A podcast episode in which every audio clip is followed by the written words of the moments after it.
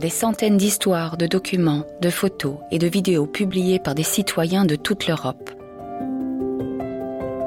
C'est Mon Histoire, un projet collaboratif du Parlement européen où se rejoignent l'histoire européenne et les vies de citoyens.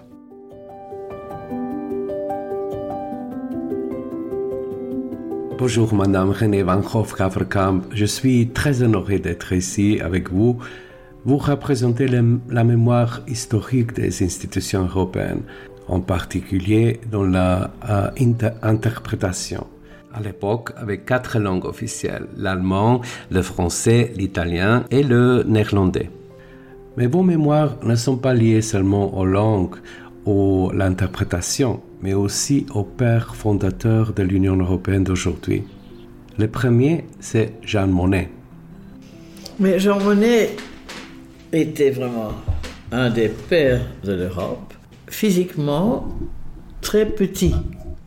Mais lorsqu'il devait parler à d'autres chefs de gouvernement, il les prenait par la cravate pour essayer de les mettre à sa hauteur et de pouvoir parler les yeux dans les yeux et de personnes à égalité. Donc c'était quelqu'un qui avait une telle autorité qu'il pouvait se permettre cela. C'était un vrai Européen qui avait évidemment beaucoup de peine dans cette première union avec l'Allemagne parce qu'il ne parlait pas allemand, il ne parlait pas italien, il ne parlait pas néerlandais. Donc les interprètes, dont j'étais, ont trouvé évidemment beaucoup d'importance parce qu'ils étaient indispensables. Et vous étiez là, dans la salle de réunion? Oui. Qu'est-ce que c'était vraiment votre travail? Parce que beaucoup de monde ne connaît pas le, vrai travail de, des interprètes et des traducteurs quel était le travail des interprètes? Ben, L'interprète à cette époque était quelqu'un qui devait s'intéresser vraiment au fond de ce que voulait M. Monet. Et il avait commencé par le charbon et l'acier. Donc, qu'est-ce qu'on faisait? On visitait énormément de charbonnage et beaucoup d'aciérie, ce qui était très technique et très peu politique, en fait. Mais ça, c'était le début. Mais Monet voulait aller au-delà et faire une union économique, et après l'union économique, l'Europe politique. Et dès qu'il a vu que ça ne se ferait pas, il est retourné à Paris. Le charbon et l'acier étaient nécessaires pour la construction de l'Europe à cette époque-là. Nous avons commencé la construction avec l'acier et le charbon. Les interprètes, euh, est-ce qu'ils ont joué un rôle dans la construction de l'Europe? Oui, mais le rôle de l'interprète avec lui, avant que je n'y sois, avant que personne n'y soit. Il était là, il avait un vice-président qui s'appelait Etzel et qui ne parlait pas le français et Jean Monnet ne parlait pas l'allemand. Et il devait se rendre à Paris pour parler avec les hommes politiques. Et ils prennent avec eux un interprète très connu en Allemagne, mhm. mais lorsqu'ils sont arrivés à la frontière, cet interprète n'a pas pu entrer parce qu'il était connu comme interprète de tout le hitléranisme. Donc il était considéré comme nazi. Donc ils ont dû partir sans se comprendre, les deux, à Paris. Et à Paris, ils ont dit, mais il nous faut quelqu'un, il faut qu'on se comprenne. Et ils ont trouvé un avocat alsacien qui s'appelait M. Spira. Et M. Spira, de ce fait, les a aidés pendant leur visite à Paris. Et c'est cet avocat qui n'avait jamais été interprète, qui pendant des années était le chef de tous les services. Et c'est alors qu'il a cherché un peu partout. Et moi, j'avais la chance de connaître le néerlandais et de travailler en français. Et ça, évidemment, c'était la perle rare. Donc, très jeune, j'ai pu réussir le concours qui était assez difficile parce qu'on nous parlait de prélèvement et on ne savait pas ce que c'était et on ne comprenait rien, mais ils avaient besoin de nous, donc je crois qu'aucun de nous n'a échoué. Vous avez mentionné souvent les compétences que l'interprète doit avoir, logiquement les langues. Mais quoi on cherche dans un interprète? Seulement les langues? Je crois qu'un bon interprète est quelqu'un qui doit avoir une culture générale. Alors qu'elle soit médicale, juridique ou économique, ce n'est pas important. Ce qui est important, c'est la discipline de ces études-là. Si on passe trop de temps dans une école d'interprète où on ne pense qu'à ça, et on voit la langue comme un moyen d'interprétation, on n'a pas cette discipline qu'on a en ayant fait d'autres études après, avant. Et puis, on peut toujours faire un stage postgraduate, ce que moi j'ai fait, par exemple, à Genève, on a organisé pour moi, qui sortais de philo et lettres, donc je n'avais aucune idée de l'interprétation, mais j'avais une discipline. Je savais comment prendre des notes lorsque quelqu'un parlait, de retenir l'essentiel, et ils ont fait un cours accéléré de très peu de temps pour des personnes comme moi. Et, et, et, très franchement, c'est de là que venait l'idée pour la commission de faire la même chose avec tous les universitaires. Et on a pris un peu plus de temps, six mois maximum, pour devenir interprète après d'autres études. Vous avez rencontré M. Spack par coïncidence, frère Oui, oui. Alors ça c'est ça c'est ma mère. Ma mère voulait absolument, elle s'en foutait pas mal des études que je faisais, mais elle voulait que plus jamais ça n'arrive ce qu'elle avait connu, donc pas de lutte entre l'Allemagne et les autres. Et pour ça, il voulait que je connaisse M. Spaak. Paul-Henri Spaak était un homme politique belge, mais très connu. La Belgique, à l'époque, existait vraiment internationalement. Spaak a été le premier président de l'Assemblée des Nations Unies. Il était le premier à Strasbourg. C'était vraiment quelqu'un qui avait la foi européenne, internationale et tout. Elle m'a dit, tu dois aller le voir. J'ai dit, mais je vais quand même pas, j'aurai 22, 22 ans, je dis, je vais pas voir M. Spark, il dit, je vais travailler avec vous. Elle dit, si, si, si, mais je ne l'ai pas fait. Et puis, ils m'ont gentiment invité à faire un voyage aux États-Unis avec eux, avec mes parents. On a pris le bateau qui s'appelle Liberté, et ma mère est triomphée en disant, est-ce que tu sais qui est sur le bateau? Monsieur Spark. Et cette fois-ci, tu vas pas échapper, tu vas le voir. Et je vais voir Monsieur Spark. Et il dit, mais ça tombe très très bien. Je suis dans l'opposition. C'est pour ça que je vais en Amérique, parce qu'on m'offre un job pour UNICEF. Et je vais travailler pour l'UNICEF, pas tellement sur le fond, mais pour récolter de l'argent. Ils ont besoin d'argent, donc je dois faire un tour d'Europe. Je connais aucune de ces langues, et vous dites que vous sortez de philologie germanique. Est-ce que vous serez d'accord? Moi, je dois rentrer dès que je suis en Amérique de nouveau en Belgique, mais est-ce que vous resteriez pour préparer ce voyage? Alors évidemment, j'ai dit oui, et il m'a introduit gentiment à l'UNICEF. J'ai eu mon bureau aux Nations Unies, lui est rentré, et j'ai préparé le tour du monde qu'il devait faire euh, pour recueillir de l'argent. Seulement, il parlait trop de l'Europe, et au bout d'un moment, on a dit ce n'était pas le but, vous auriez dû parler de l'UNICEF. Et on l'a foutu dehors et on a pris Daniké, qui était à ce moment-là le grand comédien qui pouvait récolter davantage d'argent. Paul Henri Spack, il a joué un rôle important, mais vous aussi, vous avez commencé à construire le service d'interprétation. Oui, ça, ça c'était lorsque je voulais me marier. Donc j'avais l'âge où on se marie et j'étais à la haute autorité avec plus du jour avec Jean Monnet, avec René Maillère, le suivant, qui m'a dit Je refuse votre démission. Et pas question, vous restez. Je dis Mais, mais quoi, je veux me marier? Non, non. Vous mariez, quelle idée? J'ai un fils qui est mort à la guerre, vous n'allez pas vous marier pour perdre votre mari. Donc, euh, des façons, on parlait aux jeunes filles absolument extraordinaires. Non, je refuse votre euh, démission. Alors je suis allé voir M. Calmès, qui était luxembourgeois, secrétaire général du Conseil des ministres, une autre institution, et lui a dit, eh bien, il ne faut pas démissionner, puisque c'était un service commun, conseil-commission, je vous envoie à Bruxelles, parce qu'on va commencer les négociations pour un autre traité, un traité beaucoup plus large que tout ce qu'on a fait jusqu'à présent, et ça se passera à Bruxelles, à Val-Duchesse, qui est un ancien château assez charmant, et je vous demande de diriger l'équipe qu'il faudra là-bas. Donc, à 25, 26 ans, il n'a pas été possible de démissionner, mais d'aller à Bruxelles, et ça me convenait bien, puisque je voulais me marier. Et le travail au château Val-de-Chaise consistait de quoi? Il y a eu deux, deux, commissions, une marché commun et l'autre Euratom.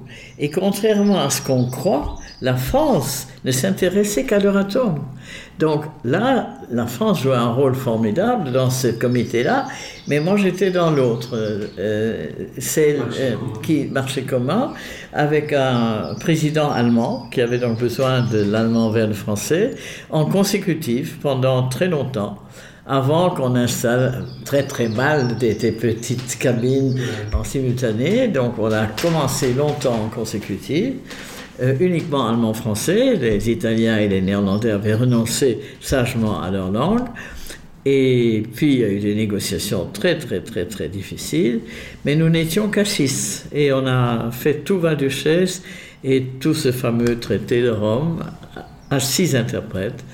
Euh, qui, dont un juriste que j'avais recruté était suisse, mais ils ont dit c'est beaucoup plus important qu'il soit juriste, on a besoin de quelqu'un pour mettre au point tout cela. Et c'était un type extraordinaire. D'autres Suisses. Euh, j'ai toujours été la seule dans toutes les institutions euh, européennes à pouvoir recruter des gens qui n'avaient aucune nationalité des, pays membres. J'ai eu beaucoup d'Autrichiens avant que l'Autriche entre, beaucoup de Suisses qui ne sont jamais entrés. Et les traducteurs? Mais malheureusement, il n'y a jamais eu le moindre rapport entre traducteurs et interprètes. Ils étaient séparés déjà dès le début et les interprètes n'avaient pas besoin de traducteurs, les traducteurs pas d'interprètes. Donc on ne se connaissait pas. Mais à mon avis, c'est un métier terriblement difficile que j'aurais été absolument incapable d'exercer. Comment était la journée typique pendant les réunions au château val Je sais qu'on avait peur d'un monsieur italien qui était le membre italien et qui connaissait très très bien l'allemand et le français et qui était là pour contrôler. Et si une de nos deux, on était deux, une vers l'allemand et l'autre vers le français, si nous faisions la moindre erreur, il allait lever le bras en disant mais c'était pas ce que tel et tel a dit. Donc on était surveillé, c'est ça l'avantage de la consécutive, il y a toujours quelqu'un qui vous contrôle. Vous avez contribué au standard professionnel du métier des interprètes de début. Comment vous voyez aujourd'hui le développement du métier dans les institutions européennes et internationales? De mon temps, c'était vraiment le plus important pour nous de travailler pour les ministres des Affaires étrangères. Et là, la partie la plus importante et intéressante, c'était le déjeuner. Donc on commençait le matin avec tout le monde, et puis ça devenait une restreinte. Déjeuner où on discutait vraiment Palestine, Israël, la Turquie, déjà toujours les mêmes problèmes qu'aujourd'hui.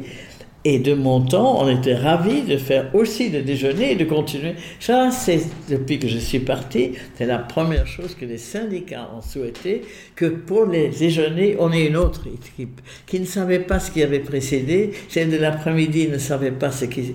Donc, c'était une, une grave erreur. Il fallait surtout pas ça, mais c'est né aux Nations Unies. Aux Nations Unies, les interprètes, en pleine session, plénière de l'Assemblée, ils ont dit, nous, on ne veut travailler que trois heures.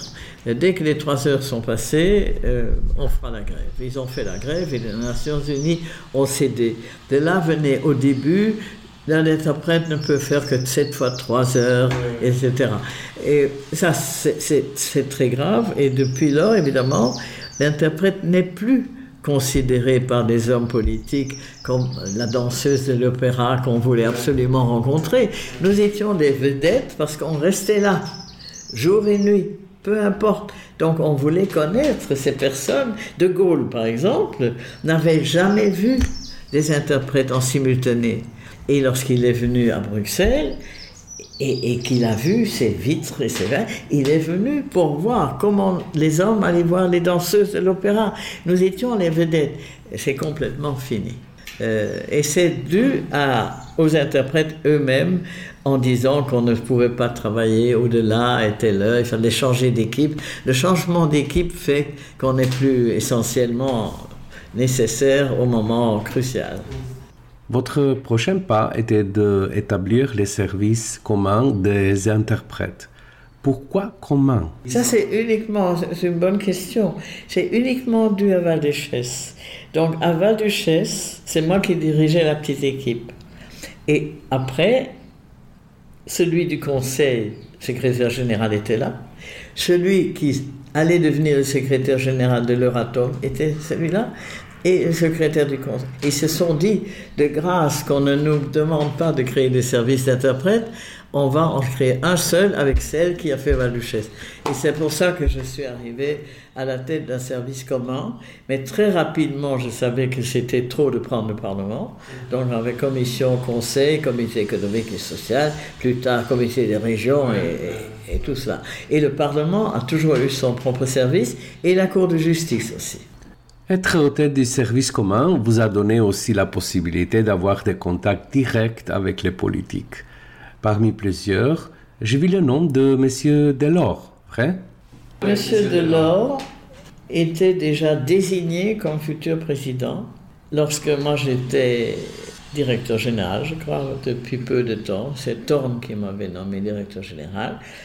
Et je reçois un coup de téléphone dans mon bureau de M. Lamy, qui était le chef de cabinet de M. Delors en France. Il me téléphone, voilà, M. Delors doit aller voir M. Kohl en Allemagne. Il est pour le moment ministre des Finances, mais il ne veut pas prendre un interprète ni du Quai d'Orsay ni des Finances. Euh, il vous demande si vous pouvez l'accompagner chez M. Kohl. Et je suis, j'étais tout à fait honoré et charmé. Et donc je l'ai rejoint à, à Bonn, parce que c'était encore à Bonn qu'on allait voir M. Kohl. Nous logions tous, M. Lamy, Delors et moi, à l'ambassade de France.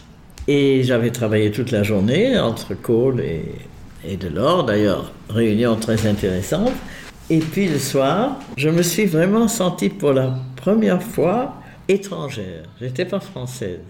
Et ils étaient entre eux, Delors, l'ambassadeur, et je suis partie me coucher tôt. Je sentais que c'était très très français. Et ça, ils ont toujours eu ce côté très national, même les Européens cet État-nation, cette idée de l'État-nation était très française. C'était une joie de travailler pour Delors, mais on n'était jamais considéré comme française.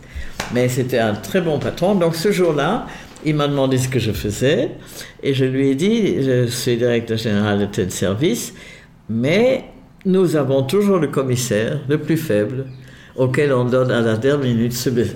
Il a dit, mais, mais je trouve que c'est un tort, c'est un service très politique, et moi je vais le prendre. Donc il m'a promis déjà avant d'être président, et il n'a eu que le service juridique, le secrétaire général, et le service interprétation conférence. Et ça, c'était évidemment merveilleux. Malheureusement, à mon départ, ça n'a pas duré. Votre départ, ce n'était pas définitif parce que vous avez continué à l'université de Harvard. Non, non, je suis, non, je suis, je suis parti en même temps que Jacques Delors. Et, mais j'étais devenu conseiller spécial de son successeur. Mais c'est Delors qui voulait absolument que j'aille aux États-Unis, que j'essaie d'intéresser les étudiants américains à l'Europe. Et il hésitait entre un think tank démocrate à Washington, ou Harvard University avec Stanley Hoffman, qui était un de ses amis, un des grands professeurs. Et finalement, euh, c'était Harvard. Et voilà. Et je suis donc parti à Harvard, soi-disant pour une année, mais on m'a gardé et j'ai passé 20 ans. Il n'y a pas longtemps que je suis rentré. Vous avez rencontré beaucoup de personnalités intéressantes. Parmi celles, c'est Madame Margaret Thatcher. J'adorais cette femme. J'avais une admiration sans borne non seulement pour ce qu'elle savait et, la manière de présenter ses dossiers, I want my money back, and she got her money back. Il y a beaucoup de gens qui auraient voulu money back, mais elle l'a obtenu. Et en même temps, nous étions à peu près les seules femmes dans ces réunions. Alors lorsqu'on se rencontrait à la toilette pour femmes, mais il n'y avait pas beaucoup de femmes, elle était la seule, et nous étions plusieurs, mais enfin, c'était toujours moi qu'on demandait dans, la salle. Et puis elle me disait, oh, don't you think we should have a little nicer toilet? There should be a little shop to buy a lipstick. So that was the way nobody knew Mrs. Thatcher. She was a human being, a great lady. Et son départ, trahi par des gens de son propre parti, était très très triste. Non, une grande, grande dame que Delors euh, écoutait avec attention. Merci, Madame Haferkamp. C'était Mon Histoire, un projet mené par le Parlement européen en coopération avec des citoyens de toute l'Europe. Si vous souhaitez écouter davantage de podcasts du Parlement européen, consultez le site Europarle Audio ou rendez-vous sur le site My House of European History.